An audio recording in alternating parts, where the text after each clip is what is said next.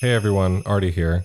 So this week we're knee deep in some administrative burdens of our own, dealing with the issue we described in the episode called Part D. So for today's episode, we're unlocking Bea and Jules's great conversation with Melissa Gira Grant about what's going on with the case involving medication abortion with mifepristone and about the history of the Comstock Act, the 19th century obscenity law at the heart of the case. Now, there have been a few updates since this episode was first recorded. In mid May, the Biden Justice Department defended access to mifepristone before the Fifth Circuit Court of Appeals and, by all reports, three very antagonistic judges. The decision at that level is supposed to come down in the coming weeks, so it's entirely possible you're listening to this after the Fifth Circuit decides against mifepristone access, as they're widely expected to do. After that, the case is assumed to ultimately land in the Supreme Court, and I'm assuming we can all guess how that's going to go.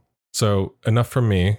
We'll be back on Monday with a new episode in the patron feed. And in the meantime, we hope you appreciate this unlock. If you do and you're not a patron yet, head to patreon.com slash deathpanelpod to support the show and get access to episodes just like the one you're about to hear.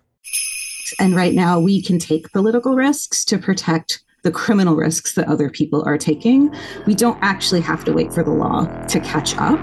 It's not going to. We don't mm-hmm. have time.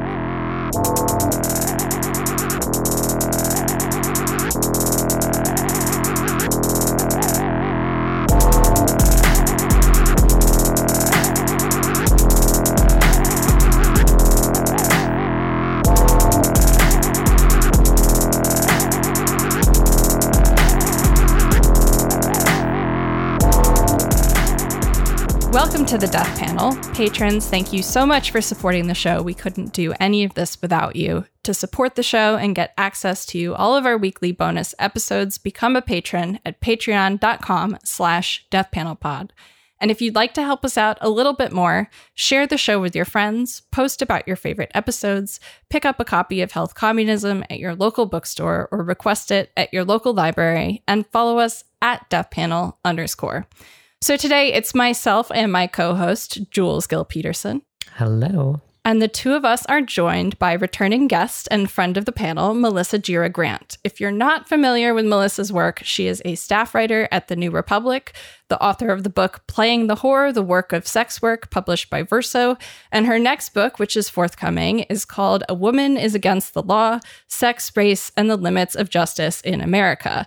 And Melissa has been tirelessly covering the intersections of gender, sexuality, race, health and reproductive justice, and the so called law at the New Republic. And as Jules put it in an email between the three of us last night, Melissa's work has been vital to making sense of this latest latest round of fuckery that we're going to talk about today. So, Melissa, welcome back to the Death Panel. It's always so nice to have you on, even though it usually means that something terrible has happened that we urgently need to discuss. Yeah, I can't think of like the last Death Panel episode I listened to though that was like the good news episode. oh no, maybe maybe I'm missing one. But that's not really um, our beat. Yeah, yeah, yeah death, and death is fine. in the name people know what they're signing up for. But yeah, somebody shared one of my stories last night and they were like, this is depressing, very informative, and I'm afraid it's correct. And I was like, that's it. That's basically my beat right there. Put that on a t shirt. So that could be a tattoo. Right.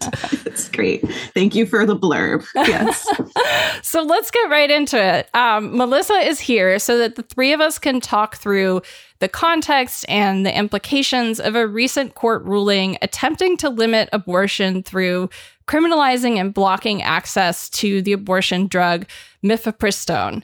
Now, that's just what is going on at the sort of surface level here. As Melissa put it in her recent piece for the New Republic, you know, there's a bigger picture here. And what people thought was going to be this kind of wonky administrative law fight over the FDA and their ability to regulate certain medications could instead be a kind of much more complex issue and open the door to essentially a federal abortion ban by leveraging this 1873 federal anti obscenity law called the Comstock Act, which we're also going to spend a lot of time talking about today. And Melissa, as you wrote in your second recent piece on this ruling that was published on April 20th, quote, This case purports to be about the FDA, but it's really about the end game, banning abortion entirely. So, with all of that said, I'm really excited to have you both here today to talk about this. You've both spent so much time researching and thinking about the Comstock Act and Comstock himself. And the Comstock Act is really important here to talk about because it kind of snuck up on a lot of people, but it's been very important in the recent fight to sort of try and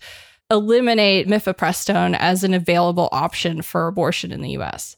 Yeah, it's like it, it's going to be interesting to kind of sink into this. I mean, I think on the surface, this all looks so wonky, right? Like, oh no, these weird administrative law questions, and there's this whole right wing movement trying to destroy the, the, the ability of the state to like regulate anything, and that's certainly involved. But then all of a sudden, it's the Victorian era again. And I actually think that there's a conversation really worth having um, that's actually about politics and how we um, sort of tune our political consciousness in this moment, right? Like as feminist and queer and trans people and people fighting for a, wide degree uh, of justice because as your amazing reporting has helped us understand melissa like there's a lot uh, at stake and if this kind of Victorian era law gets to bloom again, you know, in its fullest kind of aperture, you know, we are fucked because this is a this is a law that was originally designed to cover a lot of things, right? Abortion, contraception, but also obscenity, pornography. It had huge impacts on sex work and other things. So um, it just feels weird. I've like been reading about Comstock and the Comstock Act since undergrad. Like it's like yes. truly been 10 plus years of me. Like I've actually just recently been doing some work on the 19th century where I was reviewing this law. So I can't believe we have to have this conversation, except I totally can. And I'm excited to be able to kind of lay that out a little bit. It is so hard to even talk about what's going on with abortion right now without reckoning with that of like wait a minute like why do we have to talk about this thing again that we didn't actually think was about abortion or we didn't think was operative like i've had a little anthony comstock living in my head for maybe not as far back as undergrad but for decades and he's in my new book though he keeps dancing around the book like mm. is he in the chapter on obscenity is he going to be in a chapter about privacy mm. he's everywhere i mean that's sort of like the unfortunate mm. thing that i've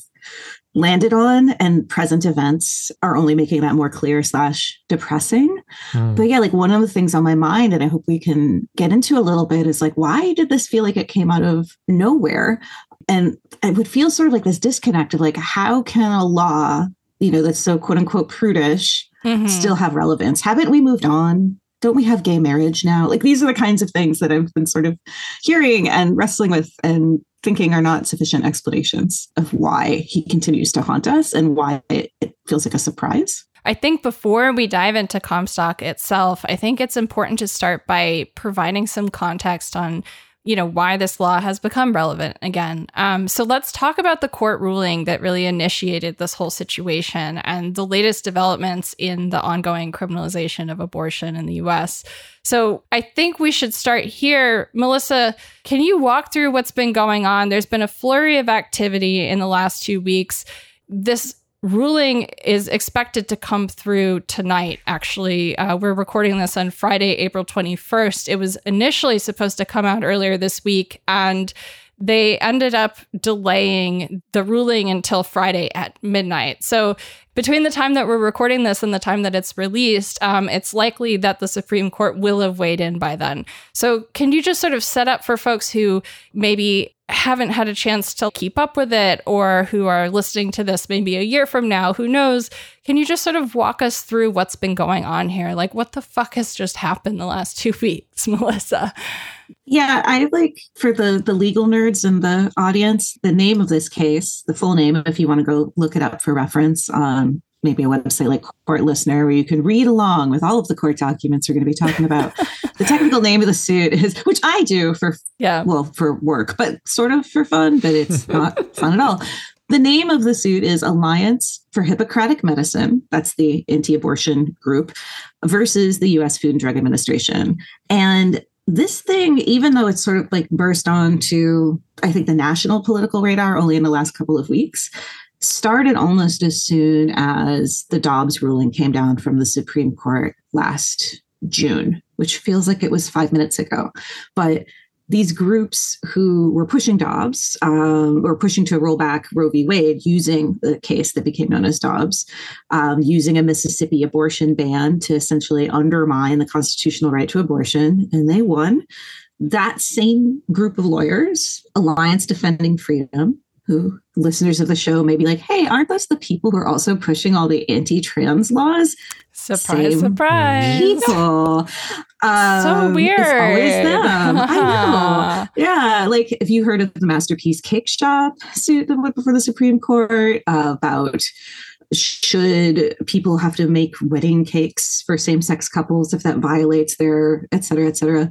They are fighting this on like multiple prongs but in their minds like this is all sort of the same fight whether it comes down to queerness or transness or anything that looks like reproductive or sexual freedom. They see this as one fight. And for them killing roe was a generational win um, but they were not Mhm. done. And so the idea was that after they had, you know, sent the question of abortion back to the states, which is how they messaged this with Dobbs, um, we know what happened in the intervening months. Um, some states that already had abortion bans on the books going back, you know, almost to the 19th century, some of those went into effect immediately. Other states that had some protections for abortion became sort of safe havens for people who were in states where abortion was now all of a sudden criminalized. And medication abortion, particularly the way that medication abortion is used to self manage abortion. So, an abortion that the person having the abortion is facilitating sometimes with you know the support of an abortion doula or compañera sometimes you know with some clinical support. That has been increasingly the best option for many people.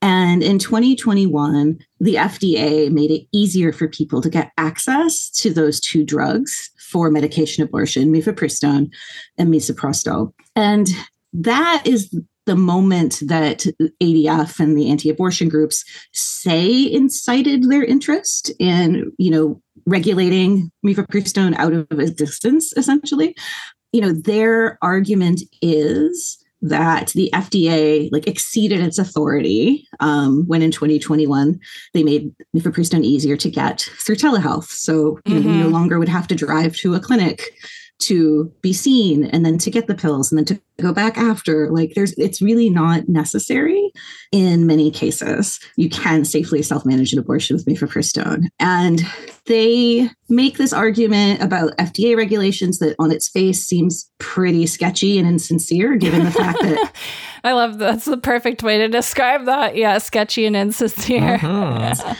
yeah, they, you know, the FDA first approved the distribution of mifepristone in the year 2000.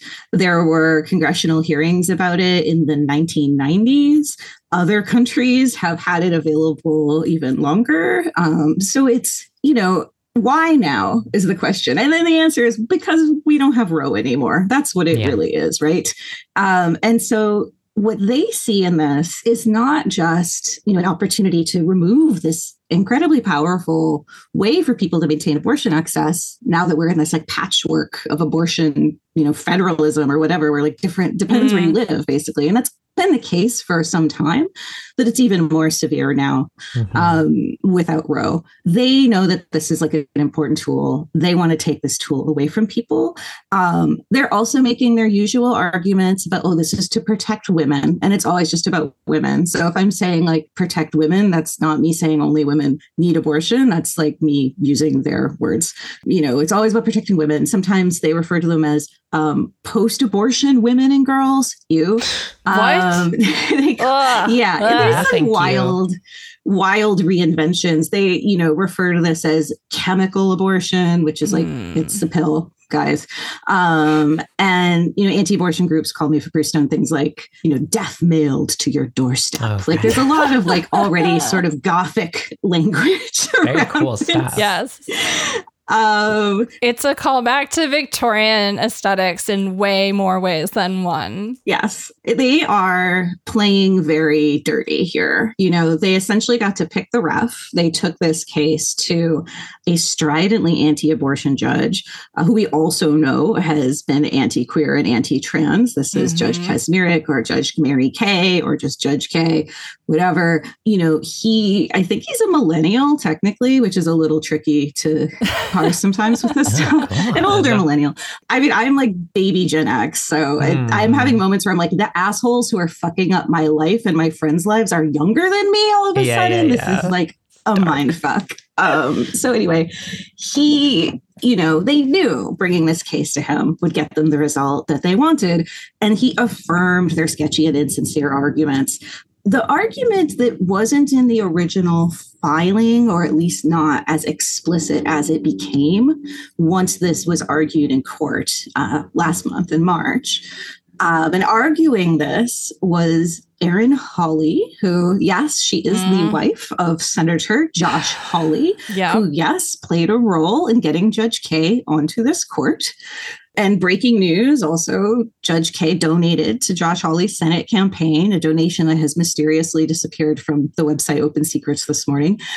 I think we're going to be hearing a lot more about the Erin Hawley, Josh Hawley, Judge K mess. It's a little evocative of what's going on with Clarence Thomas right now, yeah, who's also totally. been you know involved in some some sketchy influence peddling from rich people who want what they want from the Supreme Court. All that is to say, like at every level, they have been working the refs, if not not just working the refs, they've chosen them, right? They know that this is a court that's going to give them this outcome. And so beyond just sort of saying, you know, the FDA exceeded their authority, which was like their baseline argument, which again, why are you bringing this case now if you think that that's been true for 23 years? Also, the doctors who are the ostensible plaintiffs in this case don't say that they actually have been harmed by the availability of mifepristone. Like they do not have standing to bring this case. They have no skin in the game. And yet Judge K, you know, let it go ahead. And the third and the most dangerous thing, and the thing that we're mostly going to talk about, so we do not need to get into FDA stuff beyond this, is that he co signed Alliance Defending Freedom's argument hmm. that actually the Comstock Act, an 1873 anti obscenity law, parts of which have been ruled unconstitutional, but parts of which remain the law, that that already outlaws mailing mifepristone or any drug that could be used to cause abortion. so there's two kind of horrible things about that. One is like an echo back to like, really, guys, why now? Mm-hmm. Right? If this has been on the books since 1873, why are we only hearing from you now? Um, and the answer is because, well, Judge K wasn't on this court until recently, and then we had to lose Roe. Like this, if there's ever a case that's sort of an argument for laws aren't real, this yeah. is mm-hmm. it. Mm-hmm. this is it. Um, and that's what's sort of maddening about following it is like this sort of like people who I think are committed to this idea of process and procedure and the courts have order. And no, mm. that is all of the normal, quote unquote, normal workings of the courts are out the window broadly, but especially in this case.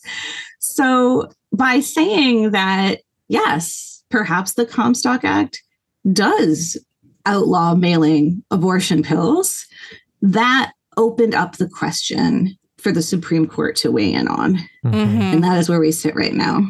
It's such a helpful. Thank you for walking yeah. us through that because there's so I many kind layers. Of want involved. to die. no, I mean it's, it's like the most cursed sandwich where every layer is just the the newly the most annoying thing you've ever heard of.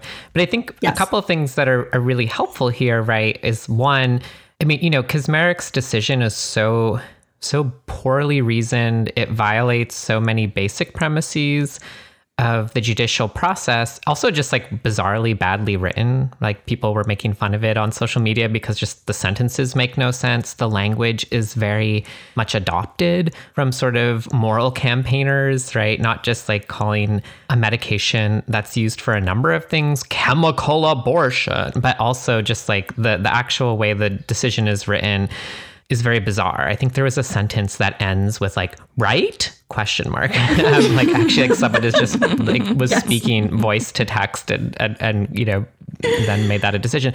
But but there's you know I think I think one thing that is really helpful in the way you just lay this out to understand, because when the decision dropped and you know I was reading it, I was like, okay. I mean, I understand we're in this era where you know, judicial ideology and um, open corruption means that you could just make up stuff, right, and give it the force of law. That's essentially what Dobbs v. Jackson did. It's like not a well reasoned case. It doesn't make sense logically. It's not supported by the facts, but still, right? You know, this this decision was particularly egregious, and I was sort of I remember thinking like, I don't know, this is not the strongest way for them to make this play, but I actually think if we understand a little bit that the play here right, is to put the kind of dog and pony show of the ludicrous sort of, you know, ostensible FDA issue, right, where the doctors could not prove that this drug hurt anyone. And so like if you can't prove that, you can't like actually traditionally you can't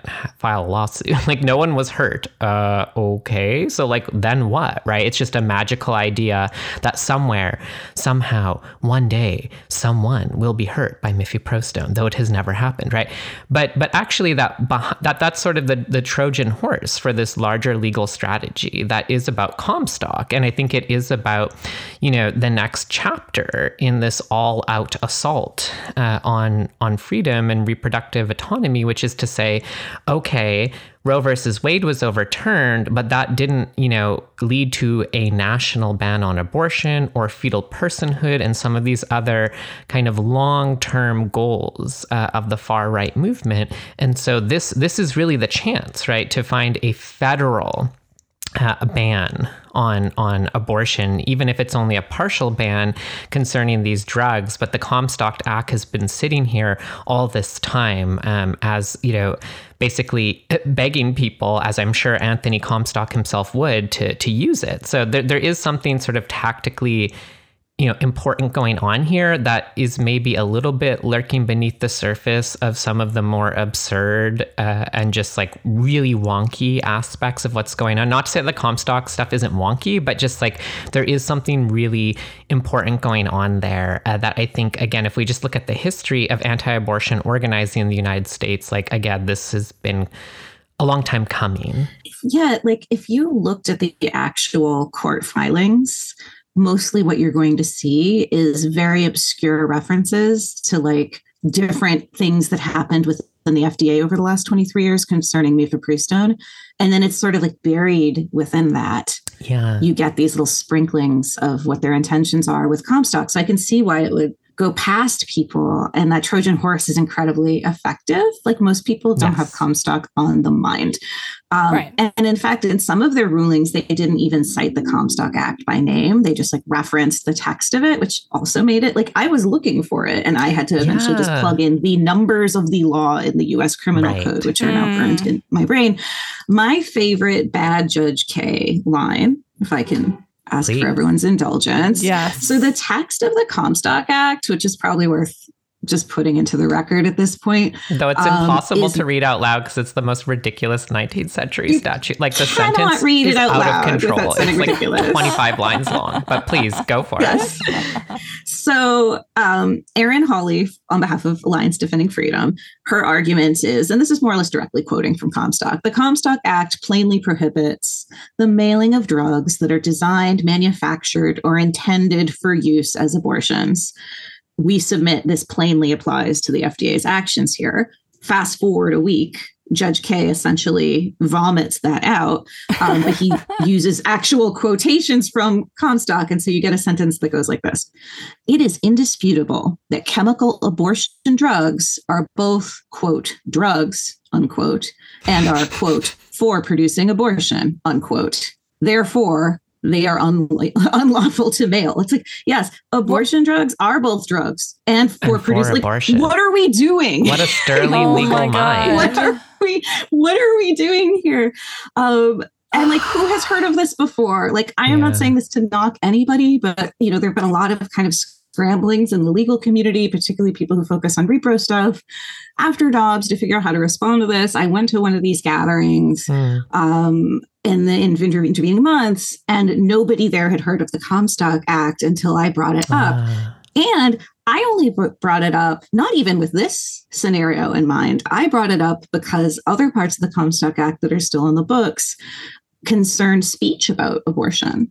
Mm. Um, because the regulations that applied to the first Comstock Act, like which is you know essentially saying you cannot send anything that could cause an abortion but also conversation and education about abortion no pamphlets no newspapers all of that if it went through the mail that was also considered right. um, unmailable mm. so that was updated in the 90s um, to go from the postal service to the internet that's what i was worried about until roughly two weeks ago now this could go so much further than that potentially so much further than taking mifepristone off the market if you're broadly going to consider anything that could cause an abortion that could go through the mail as now a crime, how does how does a clinic operate? You know, like what do you, like it, it's it's so broad. Like I kind of don't even want to say it out loud because I don't want to give people ideas, but clearly they have ideas, and like yeah. we're watching well, I, this play out, right? Yeah. And what about medications that happen to also cause abortion? You know, like exactly. what about things yes. like I don't want to be like, what about my medication? But like, what about methotrexate? No, for real, right? like already about, been yeah. a huge issue. Yeah, like it just it in terms of like sort of how Comstock even got on your radar, Melissa. I wonder if you wouldn't mind sort of talking about that for a second because I saw you tweet about how initially you had sort of even gotten interested in this actually in the context of like Sesta Fosta, not even yeah. about this current fight. Oh my God. Yeah. Speaking of things that feel like they happened five minutes ago, but oh actually happened five years ago. I'm so sorry. Um, it's okay.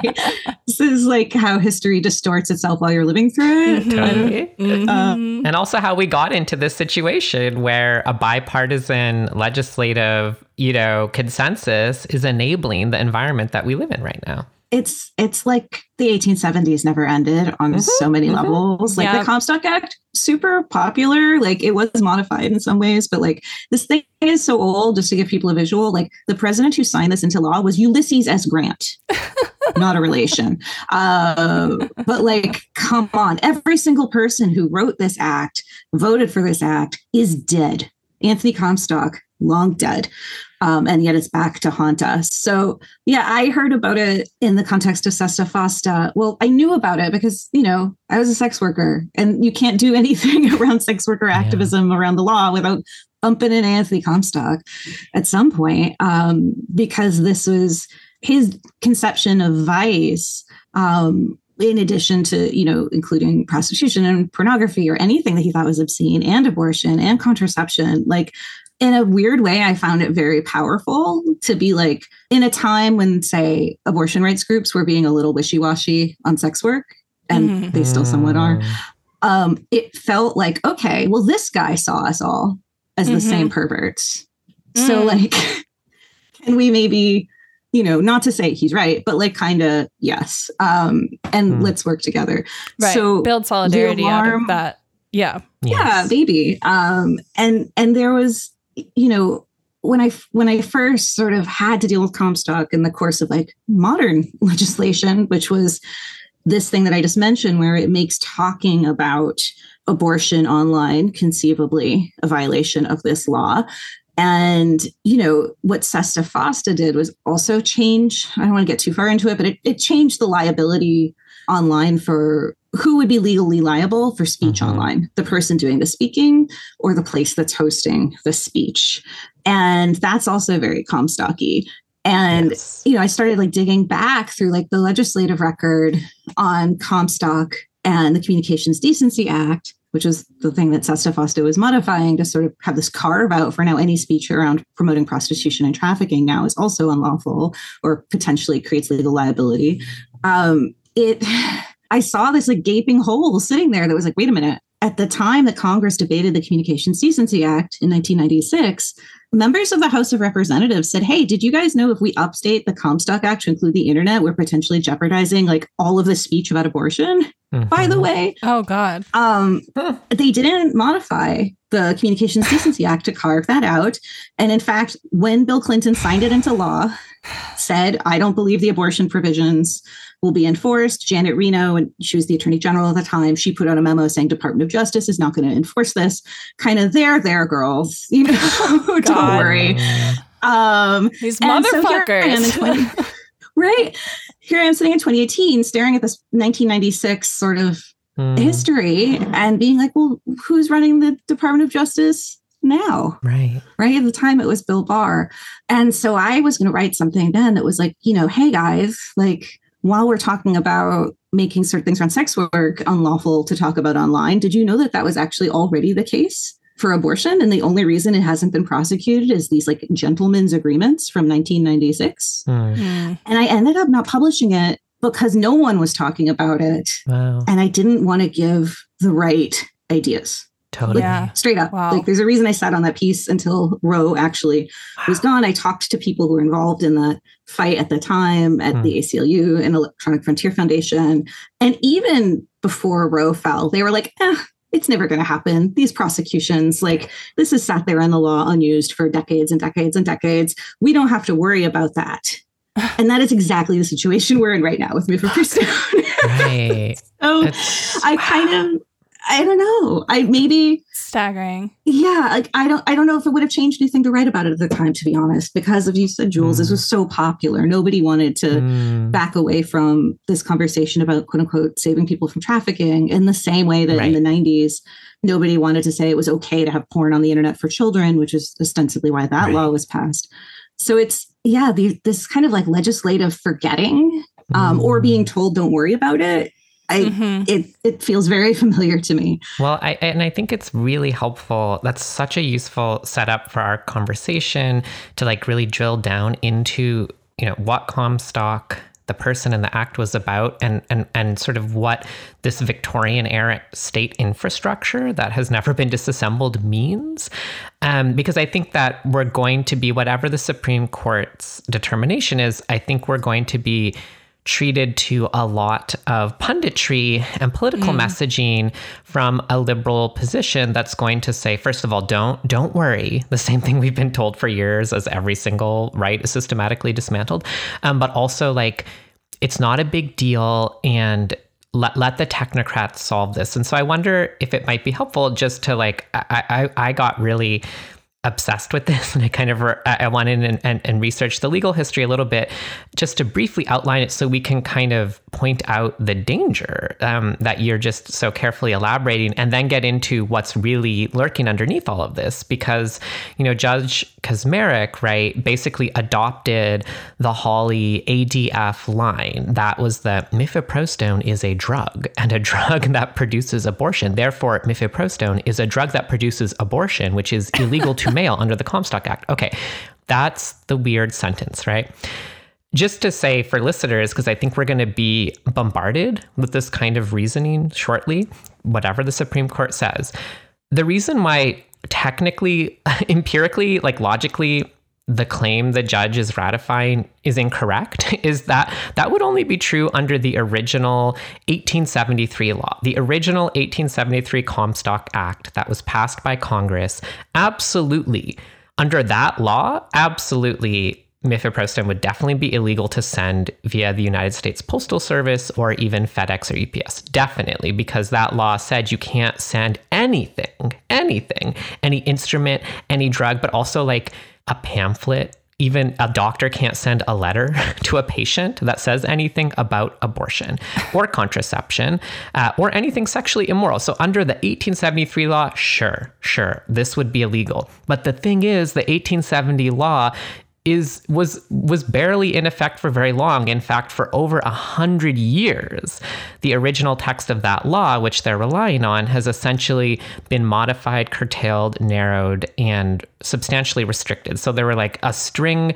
of court decisions. The first one was as early as 1915, where you had federal courts being like, well, the original statute is too broad because actually abortions are not entirely illegal everywhere in the United States. And so there's this sort of series of court decisions 1915, 1930, 1933, 1944, where basically courts are saying, well, like for example, in New York State, you know, there's a there's a case right where um, a rubber company that creates you know different medical devices, you know, is prosecuted under the Comstock Act, and the court is like, well, I mean, technically, this rubber company is producing an item that a doctor can legally prescribe under New York law because there are certain very few exceptions where it is actually legally allowed to help, you know, someone obtain an abortion if their life is at risk, right? Or later, there's a case about condom manufacturers, and they're like, well, technically, in some places, a married couple is allowed under you know local laws to access condoms so so, you know, slowly this text of the 1873 law is narrowed and chipped away in this kind of judicial, you know, arc. Uh, and so that original kind of unambiguous text is reduced in its scope substantially you know and then by the time we get to the to the mid-century congress also starts amending the comstock act a number of times 1955 1958 1971 1994 and one of the things that it does and this is the administrative law part is it basically incorporates the language. It, it copy pastes the language of these court decisions to narrow the scope of the act. And it basically says congress now agrees and is ratifying uh, all of these prior legal decisions by incorporating them into revisions to the statute. And the US Postal Service is actually implementing those and understands that. So, even because I think one thing we'll hear about, right, is like, oh, well, isn't the reason, you know, Comstock can't be applied because one, in the 1960s, the Supreme Court, you know, decided in Griswold versus Connecticut that there is a right to contraception first for married couples, right? And then obviously Roe versus Wade, when it went into effect, also superseded parts of Comstock. And so the argument that we'll probably be hearing is like, oh no, if this court is going after Griswold, like that opens Comstock back up. But like the the legal opinion of the Department of Justice today is like, no, actually, even well before the 1960s, the Comstock Act of 1873 had been substantially curtailed. And so it had basically gotten to a point where the legal consensus that Congress eventually incorporated and ratified many times was that what was actually illegal under the law, you know, as it exists now, was not uh, sending anything, having anything to do with an abortion ever, but sending something through the mail uh, for an illegal purpose, for an unlawful abortion, right? For an abortion that is illegal in the place where it would transpire, then you can't send the medication in the mail. And that all seems, you know, from from going back and looking at that, like I'm not a lawyer, but you know, I am. I do I do study legal history. Yeah, that seems like pretty good reasoning, sure. Um, although I will say one, we clearly, like you were just saying, a lot of what stands for good legal reasoning is just a series of agreements between people. And then when one party stops playing game, it turns out, right? Um, and then there's this larger question about what the Comstock Act's you know other remaining you know components sort of mean and, and what its intent was in this sort of victorian era but i think just broadly speaking I think the way we're about to hear, like, just trust, just trust the courts. Just don't worry, right? Comstock was totally, you know, um, modified so many times. It's not really like the 1873 law anymore. And it's like, well, but no one ever fully just straight up repealed it. Mm-hmm. And also, like this this wonky technocratic language. I just want to flag for people this legal history to me, I was like, oh, well, these are not great rights, right? These are like limited, like, oh, well, in this one place, if your life is in danger, you can get access to this, right? These are not unambiguous rights to abortion. These are the total liberal compromise nonsense kind of rights that have been proven so weak over time, where you maybe sometimes kind of have a right if a doctor agrees with you and you have access and you live in the right place or you travel to the right jurisdiction and the manufacturer agrees and hasn't been sued, right? Like it's these are not real kinds of rights. Yes. And I just feel like basically, I don't know. One thing I, I don't want to I don't want to look into a crystal ball because we're recording before the Supreme Court hands down. But I'm just thinking about the Biden admin's penchant for compromise, for technocratic compromise, and I just can't help but thinking there's going to be one one possible outcome of this is certainly just a total fucking like federal ban on mifepristone and therefore a federal ban on abortion, but a, a compromise version that will be quite devastating indeed and will not slow down the relentless march of these anti abortion crusaders, that version would be something like, well, actually, mifepristone can only be mailed to states that now allow mifepristone. And so we'll end up with this, again, another patchwork system. NPR, Friday, April 21st. Quote The Supreme Court's action means that for now at least the drug will be widely available at least in those states where abortion is legal for up to 10 weeks into a pregnancy.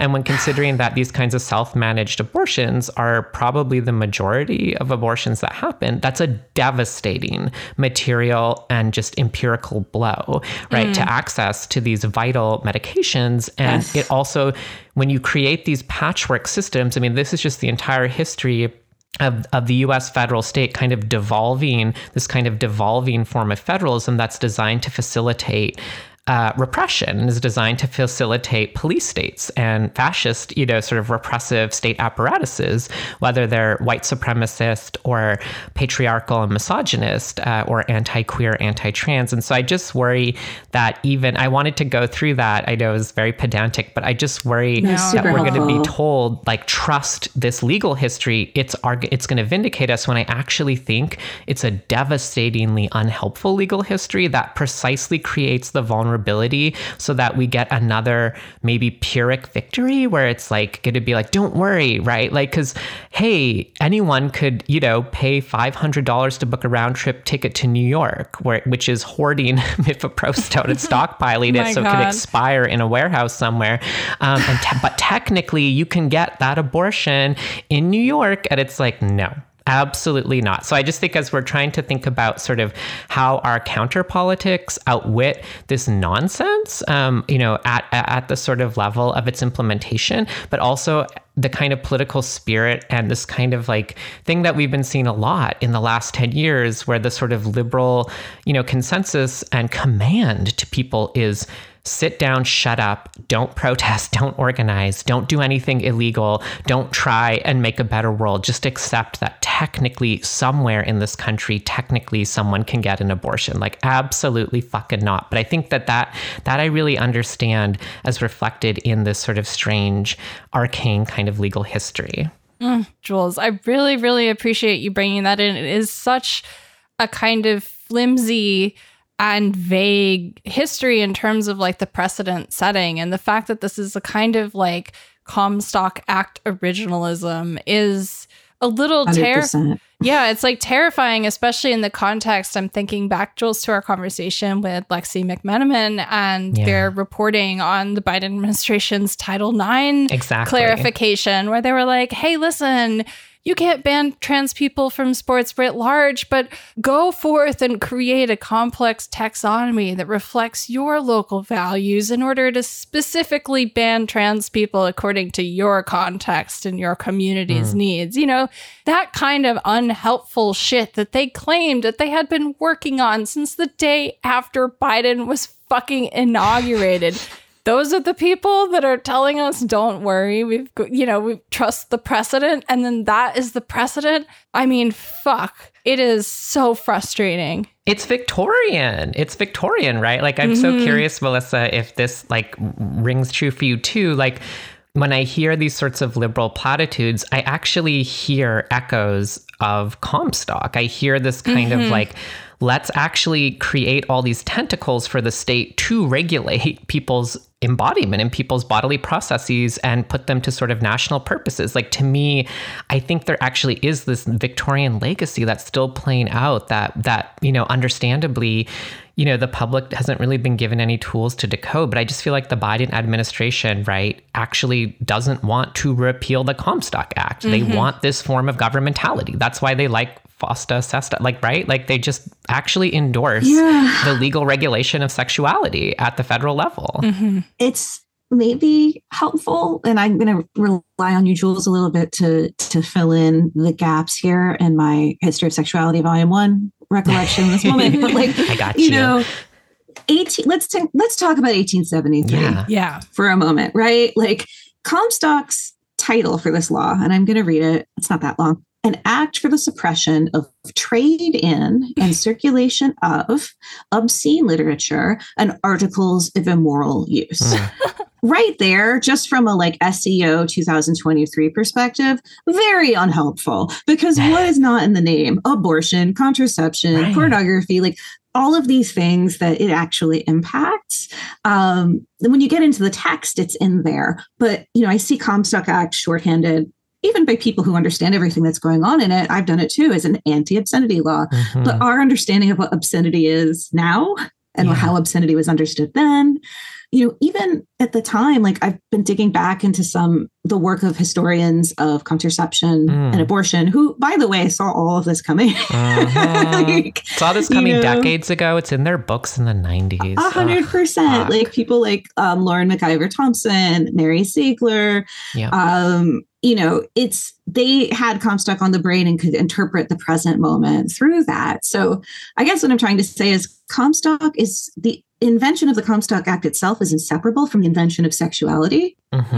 and the ways that sexuality is regulated by the state. These are things that are kind of happening at the same time. Mm. That there's this category of human being called a homosexual, and there's this category of sexual activity called sodomy, and all of these sort of categorizations and breaking down, which in our sort of historical forgetting get shorthanded to like, oh, well, that's so Victorian. Yeah. Um, and for me, like the mind fuck of Foucault, I can't believe I'm about to recollect learning this was like, oh my God, those people were absolutely not prudes at all. They were completely sex obsessed. Like you couldn't do this kind of legislation without constantly thinking about parsing out the minute differences between different kinds of sex acts and people and desires. Yeah. Um, so it is producing sexuality. And I agree, like we haven't left that universe no, we're fully within it, right? And and it actually because yeah. it's constitutive of the administrative, policing, legal world that we live in, and also our culture of sexuality. That mm-hmm. is one of the points that Foucault was making, though not necessarily about the U.S. Right? I, it's totally right, and and and you know maybe just to just to say too, one thing that might be interesting for listeners to know is like you know, in, in histories of sexuality, histories of contraception, histories of abortion, histories of obscenity, histories of sex work and queer and trans history, 1870 is often like a boundary. Like books mm-hmm. often go like 1820 to 1870 or start in 1870. And and there are a number of things that happen at the beginning of the 1870s, but actually one of them is absolutely the Comstock Act. This is such a substantial historical event that it has structured periodization, you know, for scholars for decades at this point. Of course, it's the dawning of the Victorian era. But just to say, right, like to give folks a sense of sort of okay, let's let's start talking about this guy. Who's this guy? Anthony Comstock, right? He's literally just like some guy, right? This, this he's not a professional politician. He's a New Yorker who is just so outraged by immorality and vice. And his sense of obscenity, right? His personal sense of obscenity, which certainly was reflected in kind of reformist, you know, Christian I mean, he's a prominent um, you know, member of, of, the YMCA at the time, you know, but the story kind of goes that a friend of his died in in Brooklyn, and, and he was so outraged and felt like, you know, the immoral, the immoral world of Brooklyn and New York, this world of drugs and sex and prostitution and you know pornography had killed his friend. Uh, you know that he decides to take it on him you know as a personal mission you know to save america from from from sex. And so his definition of obscenity is really anything sexual at all. Like that there should be no sexual content in public. There should be no infrastructure uh, made available in public to facilitate anything sexual ever ever, mm-hmm. ever, mm-hmm. anything, right? And that's why this Comstock law, which he lobbies to get passed, is this sort of novel legal formation. He's like, how could we, how could we basically create a police power to repress everything sexual? That's why the law covers obscenity. So it includes novels, poetry, newspapers, right? Anything printed. Like a lot of the law just refers to pieces of paper, right? That have mm-hmm. anything sexual on them, not just like images, right? But even famously, literature, right? Highbrow literature, right? Not just smutty pornography, anything, right? But it's also a law that substantially empowers the police um, to conduct raids, to go after sex workers, to go after queer people and trans people in public, to criminalize the sexuality of immigrants, of African Americans in particular, as always already suspect for, for being public.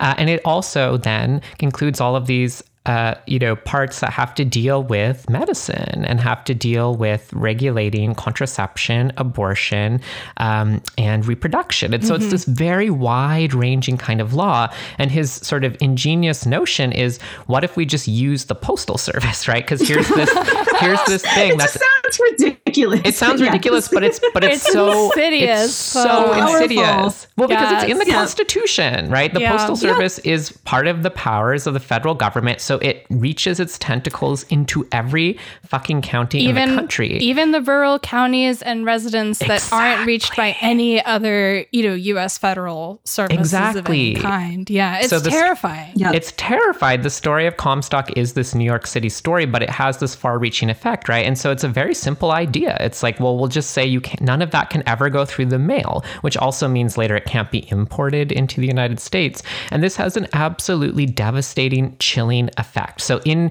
in a place like New York yes. City, it leads to because the law also prescribes police powers, and famously, Comstock himself gets uh, you know appointed basically you know the federal agent for obscenity, aka a postal inspector, and he you know very nobly says, "Well, I shall take no salary for this. I'll just get paid by my private society for the you know for the suppression of vice in New York," and they basically it's Harlan Crow essentially. It's yeah. so Harlan Crow.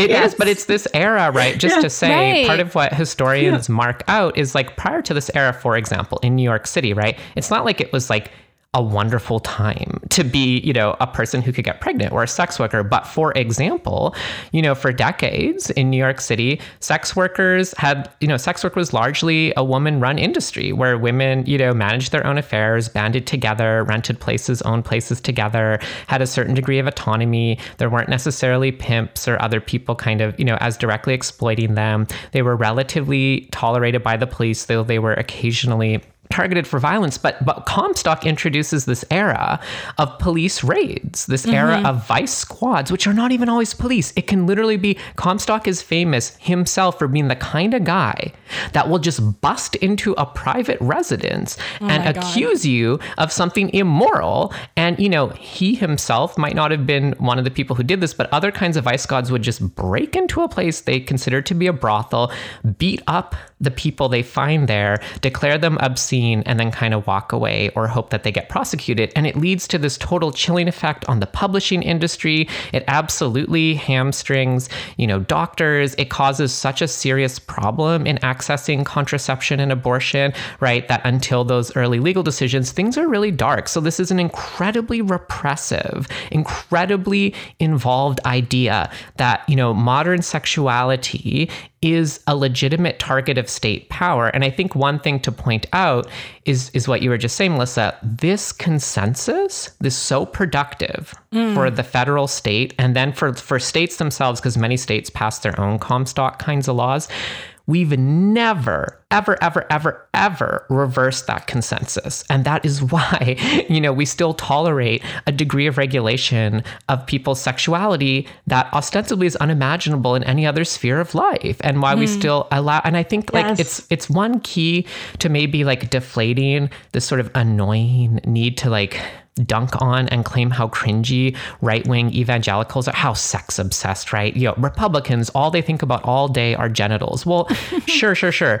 They didn't just start doing that 10 years ago. That's a Victorian attitude. Yeah. And it's a widely shared attitude. Liberals do it too. They just dress it mm-hmm. up as more rational and scientifically enlightened. But this, again, is a consensus form of state repression using sexuality and gender through the lens of obscenity and immorality to declare what is licit and what is illicit, to create mm-hmm. parameters around participation in public life, to criminalize entire populations of people, and to decide the limits of citizenship. And it has been so for 150 years. And I just, I think, again, this is like, ground floor history sexuality stuff but like since that is famously not taught um, in public education yes. like i just mm-hmm. that's why i'm really like you know really really hammering it home and increasingly a specific target of things that shall not be taught mm-hmm. in public totally. education mm-hmm. like everything that we've seen over the last two years, you know, I, what do we also have this week? The expansion of quote unquote, don't say gay. Yeah. Try having a conversation about any of this in an educational setting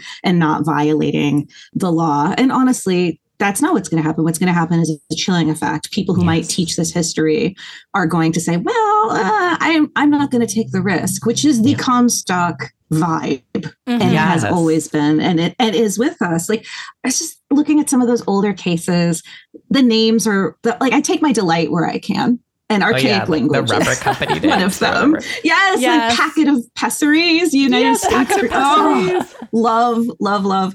Um, and you know, I was like thinking about that, like, oh, who's the defendant in this original case? It's the FDA. Why isn't it pills? Oh, because going back to the 1870s, if you open a newspaper, if you like were existing in public, going to a drugstore or a pharmacy, there were instruments of contraception and abortion available to you everywhere. Mm-hmm. There were ads. You could. The Library of Congress has great, great collections on their website of some of these ads, um, and we reproduced some of them with permission at, at TNR in a story about abortion medication. Um, it's called "Female Monthly Pills," and you know there were all these euphemisms. Everybody knew what they were, and that's what Comstock is reacting to is this hmm. visibility mm. of sexuality. It's not to say like they brought it on themselves. It's to mm-hmm. say that it wasn't like there was this void of no sexuality. Yes. And then these regulations sprang up as people started thinking about what should they be. This is a backlash. Yes. Um, and and we never really left that sort of mentality. So yeah, like of course, why is the FDA the defendant in this case? Well, why are there even doctors with control over contraception? Exactly. That has not always been the case. Exactly. And it is one of the legacies of this era. Why is abortion even criminal? In part because physicians wanted to take control over it as a practice. It's all knotted up in in something that like leads me to fear and i want to talk a little bit about like mm. not outcomes but sort of as you were framing it like what's our counter politics to these mm. possible outcomes the the case that you laid out, which is essentially the Department of Justice's case, they put out a memo about this uh, late last year, mm-hmm.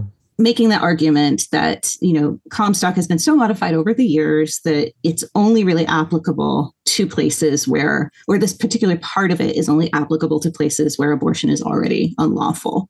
So you know it shouldn't be a blanket prohibition essentially as these groups like alliance defending freedom Fucking are arguing sauce. for yeah which like yes the letter of the 1873 law would prescribe that but it's really fucking rich hearing people do textualism who are also like, oh, standing, that's just like when you think you might be a victim someday. Mm-hmm.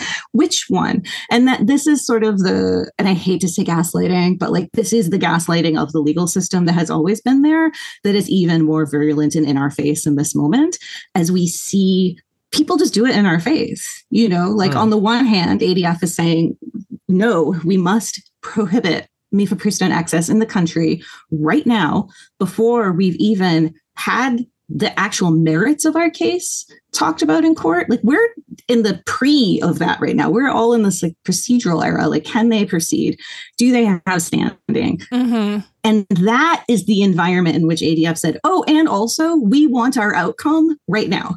We want we want you to put a temporary hold on the fda's mifepristone regulations while this is in court. That's the actual thing that we're fighting about. So just like think about that for a moment. Like they've invented a danger. Mm-hmm. And so mm-hmm. now we're in this crouch of having to like what defend the FDA. It reminds me a lot of the anti-trans stuff. It's like these yeah. regulations, like the status quo was not great. Um, no, it and it's people. certainly better now than it was in the year 2000. But like, I, it, there's nothing here that says contraception is a right.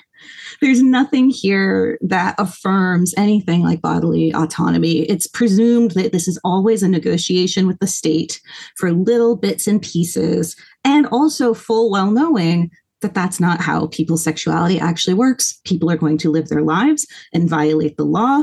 And based on where people are in the social order, the law will take care of them, mm. i.e., criminalize them. Mm-hmm. They're opening the door here also, I think, for a more direct criminalization of abortion. And, and you know, people have been jailed, people have been prosecuted for medication abortion before Roe fell.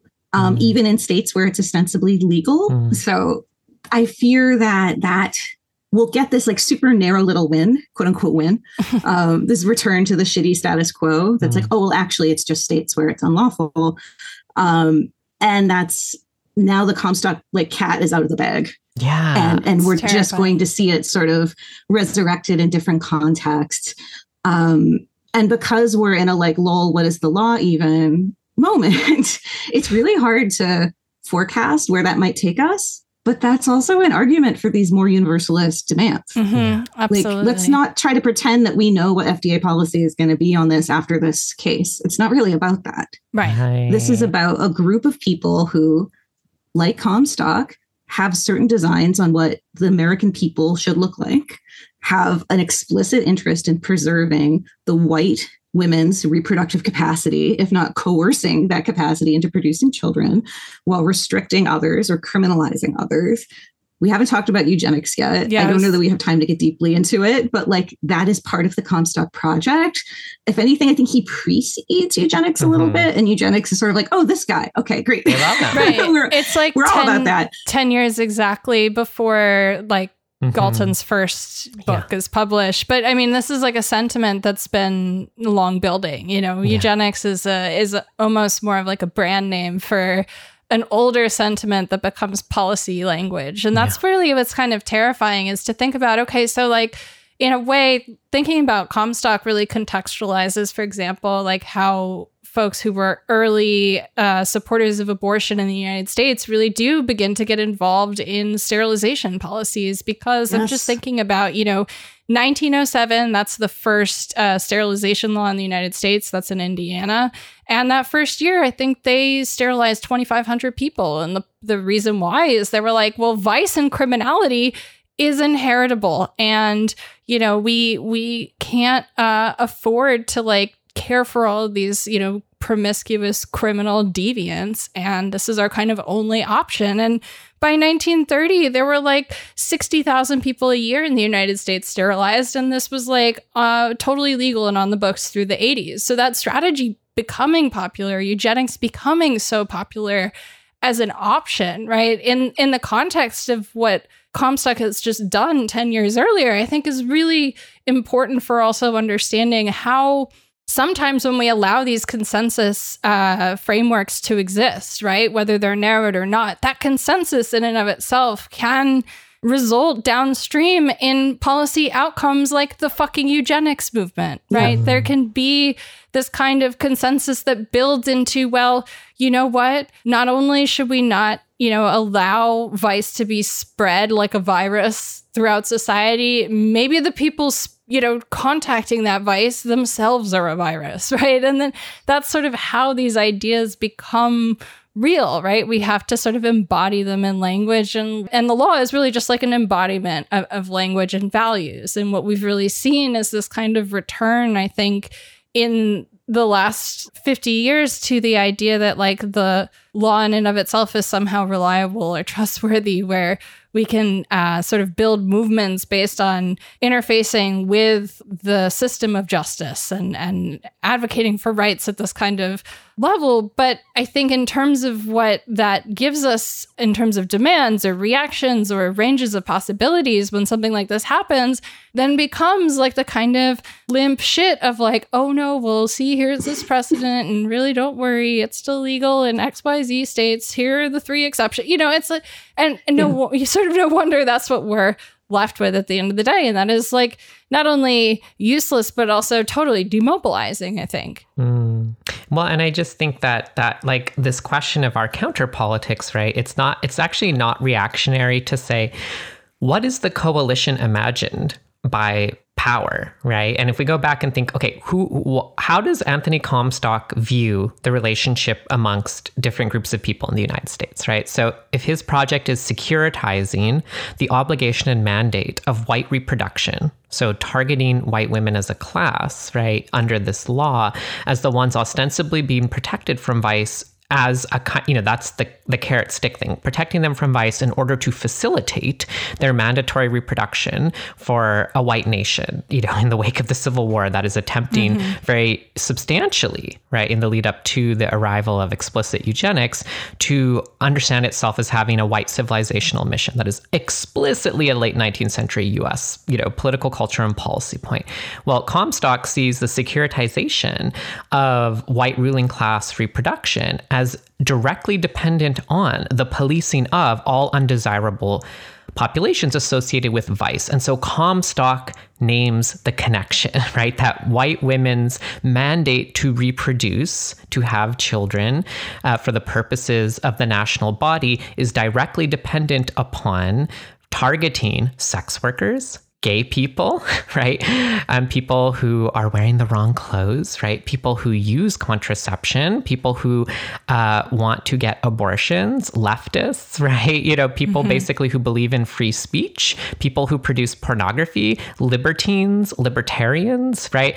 Uh, and also, then this feeds into the logic by which the mandate to enforce white reproduction is directly, directly dependent on at the level of policy, at the level of medicine, at the level of law, on the targeted sterilization of Black and Brown, Indigenous women, immigrant women, right? Um, and also a kind of mandate to then eliminate dysgenic populations from the sort of gene pool writ large. So the targeting of people with disabilities, the targeting of people um, criminalized or incarcerated, the targeting, you know, of people who are you know labeled as deviant uh, and you know basically irreparable or unsalvageable. And so th- this is the, the that is the dramatis personae and the relationship amongst populations that comstock envisions very much in the the mainstream of victorian american white american culture. And so the question for me that i think you so beautifully have set up for us melissa is like okay our political coalition has to be at least that big. And we have to understand yes. yeah. these interests as fundamentally intertwined, mm-hmm. which is to say, you know, we have to be defending and mobilizing in favor of, at one at the same time, abortion and sex work, right? Sex work and pornography, yes. right? Pornography and gay and trans uh, freedom movements, right? Uh, gay and trans freedom movements and abolitionist movements seeking to rid our world of policing and prisons, right? We have to also be challenging the, the biocertification, the medical regime, the eugenic biomedical regimes that continue to hoard authority over embodiment uh, and have kind of carceral police powers attributed to them as supposed alternatives, you know, to state repression. We have to see all of these things as interconnected because they actually are interconnected materially, yes. historically, empirically. That mm-hmm. is the contribution of the Victorian era that I think is so helpful. And if I had to have a guess as to how over time, I don't think it's just a matter of, of forgetting, of course, who knows the 1870s beyond nerds like us that's fair. Like i don't expect fair people i'll own that. Yeah totally okay. Mm-hmm. but i think there actually has been an ideological project of us liberalism particularly in the mid 20th century. It's this 1960s progress narrative this sort of narrative yes. that is circulated around freedoms garnered, very, very small negative freedoms garnered by a liberal Supreme Court, kind of the only liberal Supreme Court that ever existed, right? Griswold, mm-hmm. Roe, right? These sorts of Brown, um, yeah, Brown, mm-hmm. right? These sorts of negative freedoms from from that re- provided a small degree of relief from you know from the state repression, but the way that was packaged up as if these were positive universal freedoms that were inviolable uh, and actually fundamentally emancipated emancipatory and somehow progressed like this notion of societal progression that you know really i think hit a kind of perverse um, you know sort of apotheosis in the mid 2000s in kind of not like i was going to say in the obama era not just like pinning that on him. I just actually think there was this sort of celebratory like we've done it folks. Um, here we are. Yes. we're going to have gay marriage. Everything is amazing. Uh, now we'll have a transgender tipping point right? And then you know since then there's been this sort of like reluctance to admit that that was an ideological lie being sold to people, and that that 1960s reference point is incredibly shallow on its face. It's not.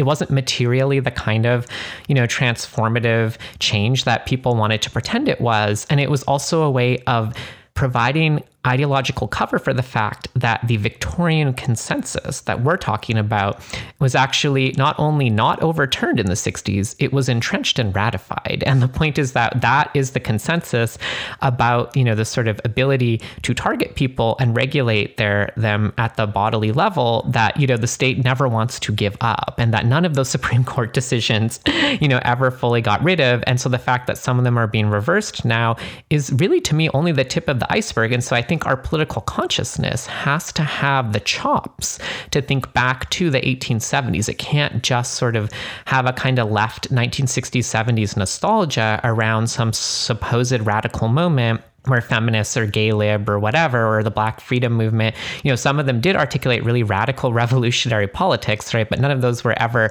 sort of codified. And, and a lot of them aren't about um, sort of finding our, our blessing for existence in the state anyways. So I think there's just this real opportunity in this moment to reckon with the, with the, it's not even Victorian ghostliness. I mean, ghosts are very Victorian, but it's like, it's not mm-hmm. ghostly because the Victorian thing never died. It's actual. This yes. is the regime under which we live, right? Like, I just think, again, every day we go out into this world and whatever we think we have freedoms, you know, to exercise, we actually are always being regulated through Victorian statutes. Like, you know, you know, the regulation of sex work being one of them, but the regulation of pornography, the regulation of sex crimes, you know, the regulation of um, medicine and the way that it polices uh, the decisions that we're allowed to make about ourselves, our loved ones, and our communities. Like we have already been enduring and we are produced by this Victorian mindset. And so, in some ways, it doesn't really appear to us, right, as artificial or as contingent and frankly as vulnerable as it ought to. I think this would be an mm. amazing moment for, you know, a wide widespread kind of coalitional movement to think about common interest because I, I really, again, think either we're going to end up finding out that, okay, fine, you know this form of access to abortion is just gone or or we're going to get this stupid fucking version that's like well actually you just have to go to a doctor's appointment 3 times to get access to this pill that's yeah. disgusting that's illegitimate bullshit these are not wins there's nothing to win there right and even minimizing damage right. cannot be sort of the mm-hmm. thing that we're working towards we have to imagine something bigger than comstock we have to we have to have Absolutely. an imagination bigger than that that fucking weirdo pervert's imagination. And guess what? We do perversion much better. We understand freedom much better, right? And I think that if we were to to really, I mean, I think we we know how to do this, right? I, I don't think there's anything yes. fundamentally new required. It's just sort of like I think retuning our understanding of the stakes,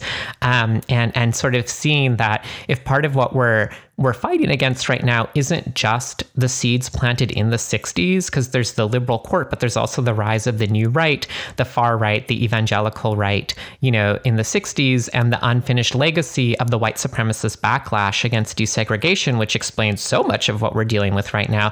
But but understanding that 100 or 90 years earlier, there was a similar set of questions that had a much more fundamental historical impact on how the state and the police operate and how the law implements implements, you know, those policies, I think then we really have something to work with. Then we really truly understand the stakes, but also I think then we are we're given that gauntlet, that challenge. Let's make our coalition, let's make our political mm. imaginary bigger than fucking Anthony Comstock. I want to ask yeah. you a question because yeah. I'm, I'm on board. This is the moment where I'm like, Jules is preaching. I'm ready to run outside and be like, what do I have to do? I'm ready. Um, please draft me. We talked a little bit earlier may have been before we started recording um, about political education. Yeah. Being a component of this. And i'm just going to tell a story um, from the process of working on my book. Uh, a couple of weeks ago before i even knew that this was going to be my life for the last few weeks i was looking at comstock. I s- said earlier like i was trying to figure out like where he lives in the story of my book which also starts in 1866 but roughly mm. the same sort of stretch of time which has everything to do with everything we've been talking about. And I kept coming up against these sort of like feminist pop versions of the Comstock story, essentially. That there was this like bad prude named Anthony Comstock and this great freedom defender named Margaret Sanger. Mm. And he put her in jail. And then we made contraception legal. And that's the story. like, Happily ever very, after. Yeah. And like, you know, there's a couple of wrenches to throw in that story that and I'm going to throw one in right now which is when we were talking about eugenics earlier you know like this has come up repeatedly sometimes in bad faith from the right and anti-abortion groups talking to Margaret Sanger's um, yeah. own white supremacist and eugenics ideas about who should reproduce and you know if you've ever heard sort of the phrase like don't use abortion as birth control like I kind of see that in this mm-hmm. context you know like the i there's a paper i came across called the inadvertent alliance of anthony comstock and margaret sanger by karen weingarten from just 2010 and and she argues that you know actually like they were both united in this project of reducing abortion Mm-hmm. That yes, he the Comstock Act absolutely led to the criminalization of Margaret Sanger and creating what you know is now known as Planned Parenthood, doing her education around contraception. Yes, all of those things are true, but they were united in this larger Victorian project that Jules like so just very laid out in a way that I think makes it feel vivid and alive in a way that it doesn't always feel like, oh, these are these dead people. We don't have to worry about them. Mm-hmm. Like I'm trying not to talk about the Comstock Act as like a zombie act um, because it didn't fully die. You know, like there is not, you can't have a resurrection of something that was always there. And shapes more of our political lives than maybe we're in contact with. And I think part of the reason for that is we're lacking some of this history. Mm. Um, and then the way that this history is interpreted through that progress narrative, through that mm. rights narrative, ends up creating this very simplified version of it where it's like, well, we want to be like Margaret Sanger, not like Anthony Comstock. Well, actually, maybe just these parts of the Margaret Sanger project. Well, okay, now it's a lot more complicated than I thought it was. Um, you know, it's, I think, to your point of a constituency that is at least as big as the one that Comstock imagined, but necessarily must be larger. When I look back on what else I've been writing about over the last few years, whether it's you know attacks on drag queen story hour in public libraries which very quickly over a matter of a year has led to now bans on drag performance and mm-hmm. what is what is the way that those bans are being talked about in the letter of the law they're being framed as anti-obscenity yeah right? they're like trying to link the performance of drag with obscenity this incredibly comstockian version of obscenity and i was a little anxious seeing some people say well we don't need to worry about that because drag isn't fundamentally obscene and Phew. i think let's let's so let's relieved. actually I we don't, don't, need to worry about that, that because Words famously only ever have one meaning, and it remains fixed for time immemorial. So and if there's fine. anything in American law that's been static and mutually yeah, agreed upon, it's the definition of obscenity. obscenity. Yeah. yeah. don't worry, it's not an anti-drag statute; it's an obscenity statute. Well, that's like saying, well, Anthony Comstock wasn't doing an anti-abortion law; right? It's an anti-vice law. Um, I think we need to learn these bitter lessons that don't need to be bitter. I mean, that's the thing. Like, I find like moments of possibility and joy mm-hmm. in this like other era, and they have a lot more to do about resistance. Like people didn't stop using contraception because of Anthony Comstock. People didn't stop having abortions because of Anthony Comstock. People didn't stop developing new kinds of family and community relations around sexuality. Like, if you want to do a progress narrative, like maybe you could arguably say, like, sex is always reinventing and rearranging itself. Mm-hmm. That is always happening. And the state regulation of that um that those two things have somehow become inseparable mm-hmm. i mean mm-hmm. can i be honest what i think the stumbling block has been all along it's race it's just a yeah. very american yeah. story margaret sanger did not have a feminist project that was as big as Anthony Comstock. She had one as small as Anthony Comstock because she agreed with him that the function of sexuality, you know, was the reproduction of the race. That is just a very 19th century idea. And I think, you know, I'll borrow a phrase from my from my dear friend and brilliant colleague Kyla Schuller, who's written very, you know, elegantly about the history of what she calls and other people call white feminism.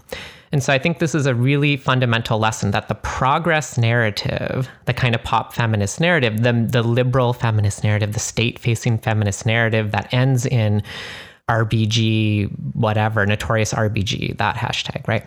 That history understands uh, the category of woman to be racially unmarked, which is to say white. And so it's entirely coincident with the history of gender as a property form in the United States, which comes out of the legal political infrastructure of chattel slavery and settler colonialism, where white women achieve political clout even before the right to vote in the late 19th century as moral reformers, asserting their moral goodness and are increasing their political power as white women by targeting non-white women and by targeting working class white women by targeting sex workers by targeting queer and trans people by targeting uh, you know in a in a you know in a eugenic sense reproduction. And so the issue is that there's this sort of narrative of progress that understands the widening scope of gender and reproductive freedom since the late 19th century uh, without with conspicuously by avoiding the fact that that freedom was understood and intended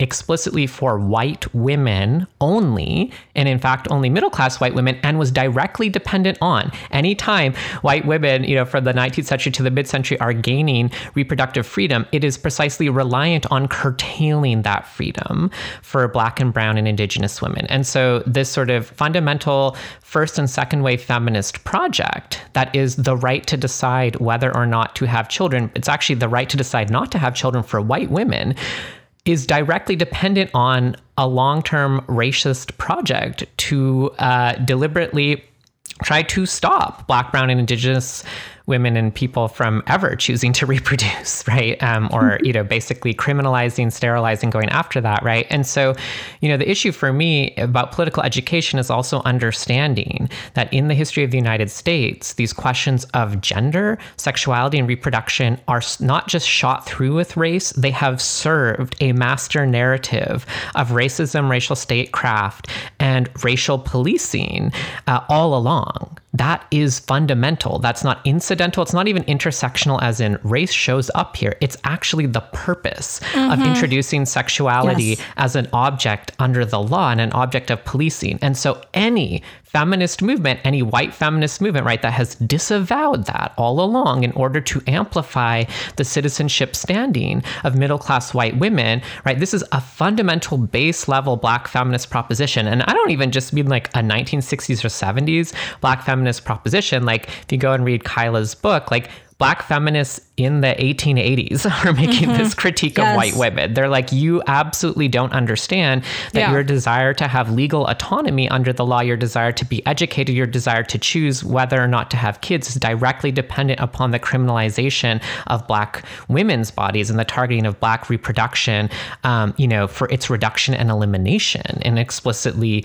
you know, eliminationist kind of context. And so I think this remains the key stumbling block to me. And I would actually, you know, almost want to go back and read that into everything we've talked about today. All of these ways that we're told to just trust the law, trust technocracy, trust the Biden administration, all of that, again, codes autonomy and freedom under the law correlate to gender as white as a white mm-hmm. property right. Your yes. your white body is a piece of private property. This is the actual legal history. Your body is a piece of private property and the state can only intrude on that private property so far because under a capitalist system property is what has rights. Like this is a fundamentally useless and racist formulation because it's designed explicitly on the dispossession of anyone who doesn't fit that category, but more specifically the dispossession of black, brown and indigenous people's uh, actual, you know, community bodies, families, kinship structures, intimacies, hopes, desires, and everything else. And so I think we will remain unable to achieve genuine coalition to the extent that, you know, these issues aren't framed around racism and also that political education for mobilizing you know, for mobilizing white people in the United States. I mean, my goodness, Yeah. if this isn't mm-hmm. sort of the quintessential problem of doing politics in the United States. So I'm not saying anything new here, but I just, I feel like there's just such a, a clarity that comes to mind when I'm talking about all of this because like restricting reproduction is literally racial statecraft. That is just Yeah. its entire purpose. Yes. It was produced in during the 19th century to do that. So, so the Comstock Law is a great example. This is what we're talking about, and it's not really lurking that far below the depths of the ADF people. It's not really lurking below any depths at all. They'll tell you, right? They'll tell you they're racist. They'll tell you they're white supremacist, you know, story through whatever silly great replacement theory allegory or whatever they want to come up with. It's actually the liberals who won't tell you their their investment in whiteness, the ones who won't tell you Yes. that their so-called feminism, their so-called progressive values are actually a kind of um, unmarked whiteness that understands the body as private property and understands the right-bearing subject as a private white subject. They're the ones who are not telling us, you know, their racial politics in this moment. And so I think mm-hmm. as we're organizing right around this, we have to think about what are we going to do about that problem? And it's not to say that it doesn't exist, you know, further on the left too. It absolutely does. So I really think, again, like, and and I just, you know, it's so stood out to me. I don't know if you feel this way too, Melissa, but it's like there's the whole, you know, whatever. Like, I was about to impugn pundits, but here I am opining on a podcast, like whatever, you know. But like, there's this whole hand wringing industry, right? You know, SCOTUS watch and da da da, right? Like, we're all out here doing this, whatever, fine. Um, but then I like actually have just been thinking about, as opposed to the sort of discursive space that's like sit down, shut up, and wait for further instructions from Planned Parenthood, right? There's actually a whole cadre of people who don't wait uh, and people who do amazing organizing, people who actually fucking get people abortions, get people access to resources, information, literature they need, get people across state lines, and so on. And those often are, honestly, they're like all black and brown led organizations. They're Yes. often queer and trans led organizations, and they just mm-hmm. do it. They don't, they're smart too. They're not asking, right, to be put under the spotlight because they don't want to, you know, get more attention and criminalization on them, but like they're just doing it. And so, like, again, this sort of like black, brown, queer, trans, intersectional history of feminist movement work has just always been doing this. They were doing it in the Comstock era too. They're just the ones who get shit done. Yes. And the rest of us, you know, to some extent just sit around, you know, clutching our pearls, worrying about what we could or couldn't do while some people are just out there doing it. And I just think there are some lessons there, thinking about how Yes. to not appropriate or prey on or also endanger those people's active ongoing efforts by trying to hold them up as some sort of vanguard, but understanding that scaling, right, uh, just sort of immediate action and thinking bigger and building that coalition that's bigger than Comstock's imagination, that's going to be quite challenging for these reasons because the entire history of US politics is, and it's sort of, you know, the way racism is the sort of structuring, you know, antagonism therein, I think it just creates a lot of drag and inertia that's really hard to get around. So I think this is our quintessential challenge. I don't really think there's any complicated intellectual questions to iron out about gender, sexuality, or reproduction. I actually think the real sticking point for me is mm-hmm. the political history and political present of race in this country and of racism. Hmm. Mm-hmm. Absolutely. Just We're in a position cents. right now. No, like I it's an it's it's interesting that like talking about reproductive justice in that explicit way, which I don't think has come up in those words in this conversation, is essentially maybe the closest sort of popular concept there is to conception to boiling down what you were saying Mm. Yeah. um, into this is this long history of race and how feminism has essentially been constructed as a state making project by and for white women yeah. and that that has been resisted since this time period that we are talking about um you know i'm thinking of like the the breaks in the suffrage movement around race like these are not remote histories. Um you know you, we can still read the speeches of black feminists calling out white feminists. You know hey do you guys know what happened to me on the train on the way to this women's convention as a black woman? Can we talk about that? That's important. Um and so these are I, it, I guess what I'm trying to say is, as you were talking about, like, it, no, it's not just a question of, you know, quote unquote intersectionality. It's understanding that these pro- these projects created one another, Mm.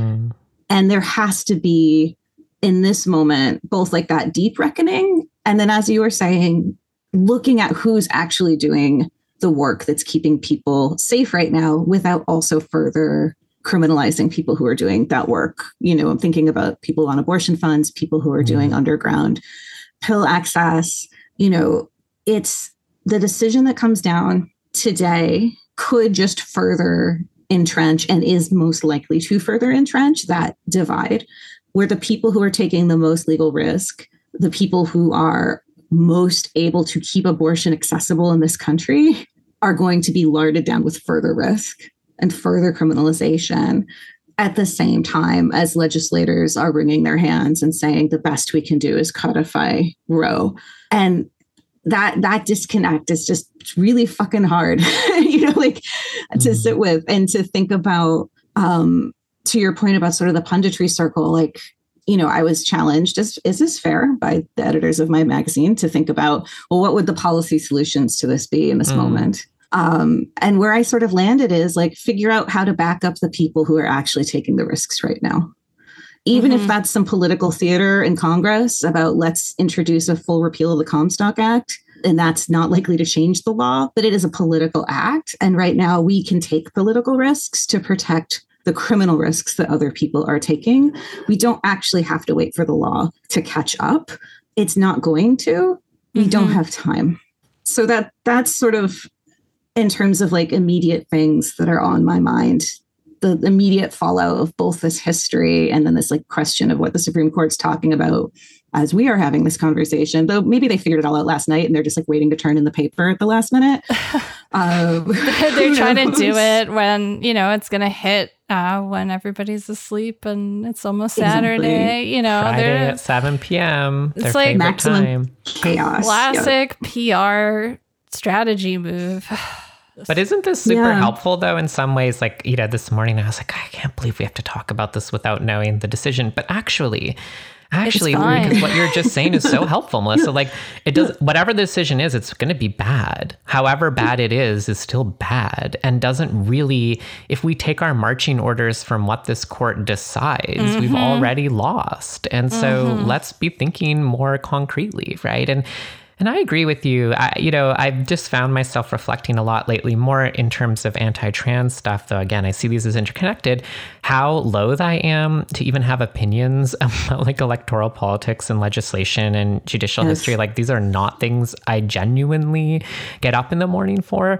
But I, I actually do mourn the loss of any political will to even do any political theater as an expression of solidarity. And I am annoyed at Democrats. You know, it's like, uh, you know, broadly speaking, yeah, why not introduce a Comstock repeal? Biden's line that all he really wants is to codify Roe versus Wade under law is a joke. Even doing that, first of all, might not do anything. It might actually have no effect on the legality mm-hmm. of abortion.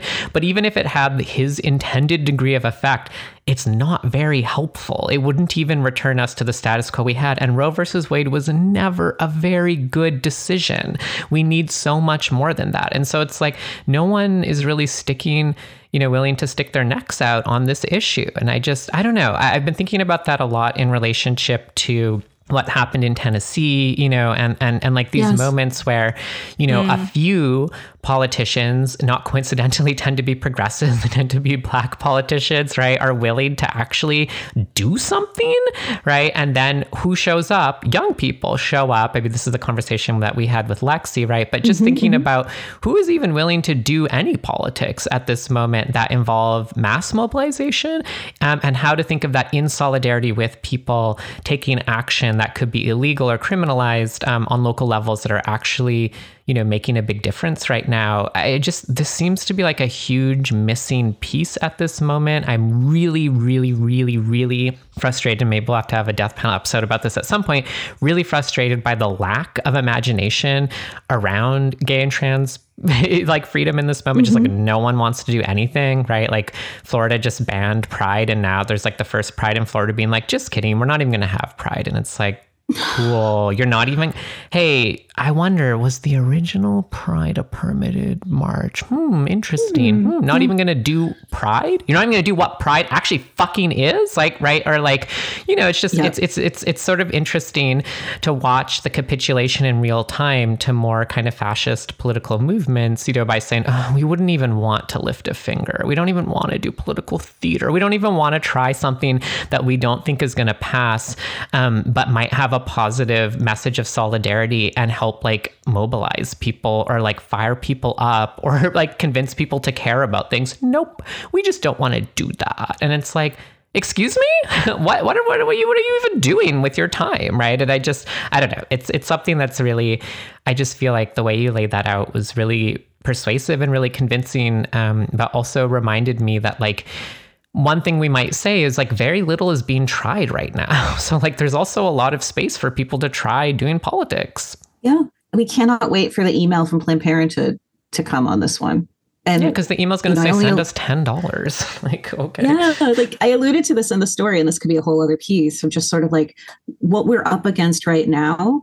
The conditions that created this moment were the myopic focus on Roe, were the reliance on large national nonprofit organizations to tell us what to do, were reliant on quote unquote the Democrats to do the right thing. Not even that all Democrats um, actually support abortion or abortion access. So it's, I I find it inviting because those are all Hmm. dusty old problems that we have to deal with anyway. Why not start now? Yeah. Because Oh, this this well is something that we can't donate and vote our way out of. I feel like I say that every time I come on the show. I feel like that's probably heard by the audience. yeah it's truer than ever But you know, and I'm and I'm not saying everybody has to like go download Signal and figure out how to break the law today. Though it wouldn't be a bad idea to download Signal and to put the phone number of the Repro Legal Defense Fund in your phone. Um, it's not a bad idea to remind everybody that if you need to self-manage an abortion, one mifepristone pill followed by four misoprostol pills 24 to 48 hours later is one way. But also, you don't even just need mifepristone. You could Yeah. take 12 misoprostol pills, dissolve four at a time under your tongue every three hours, and you do not need to tell police what you took if they ask. And that is a direct quote from Renee Bracey Sherman, who uh, leads the group We Testify, who, you know, are in this same sort of dance of constantly being asked to defer to Washington and the big Mhm. orgs. Mm. Um, and I find the groups who are sort of in that dance right now very, very interesting to follow and instructive. This has honestly been such a wonderful. It feels feels so weird to say that this has been such a wonderful conversation, but I Yeah.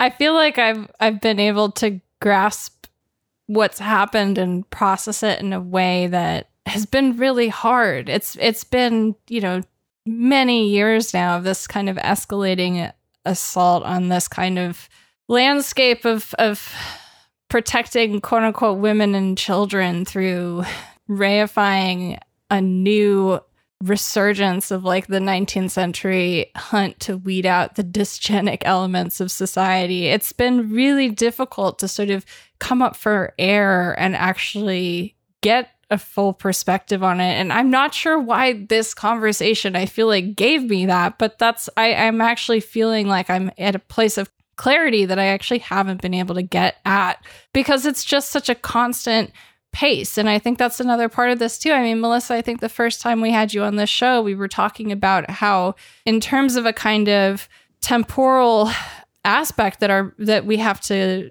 deal with and reckon with, there's such a constant and sort of aggressive pace of, you know, whether it's like 490 some odd bills trying to attack or eliminate trans people within the first four months of a year, or it's something like this where you have this kind of concentrated two weeks of just absolute hell where suddenly Comstock becomes highly centrally relevant again and this sort of conversation we have becomes really important. But it's it's like it's how would we even be able to sort of step back and sort of recognize this as part of a kind of long 19th century, which is the kind of joke that Jules and Artie and I always make to each other when we're sitting down to plan episodes. So episodes. true, we're like, it's so getting true. longer every day. yeah, we're like, Yeah. look, we've another list of uh, you know, revisiting the long 19th century thesis. This is going to be a lot of fun, but it does, you know, it, it it's so helpful for me to just take a step back and sort of locate this within,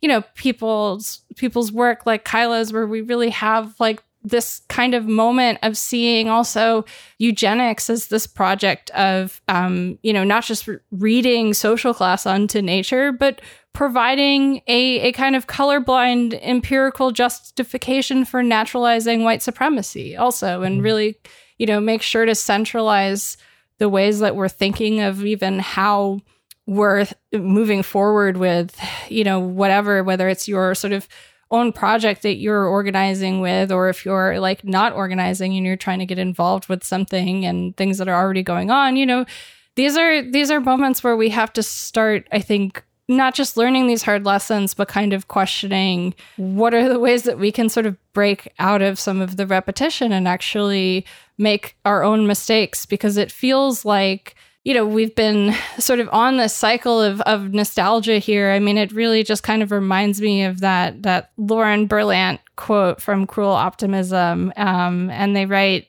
the desire for a less bad life involves finding resting places. The reproduction of normativity occurs when rest is imagined nostalgically, that is, in the places where rest is supposed to have happened. It's a mode of living on with the dread of an eternal present that gets drowned out by the noise of promised normativity's soothing bustle.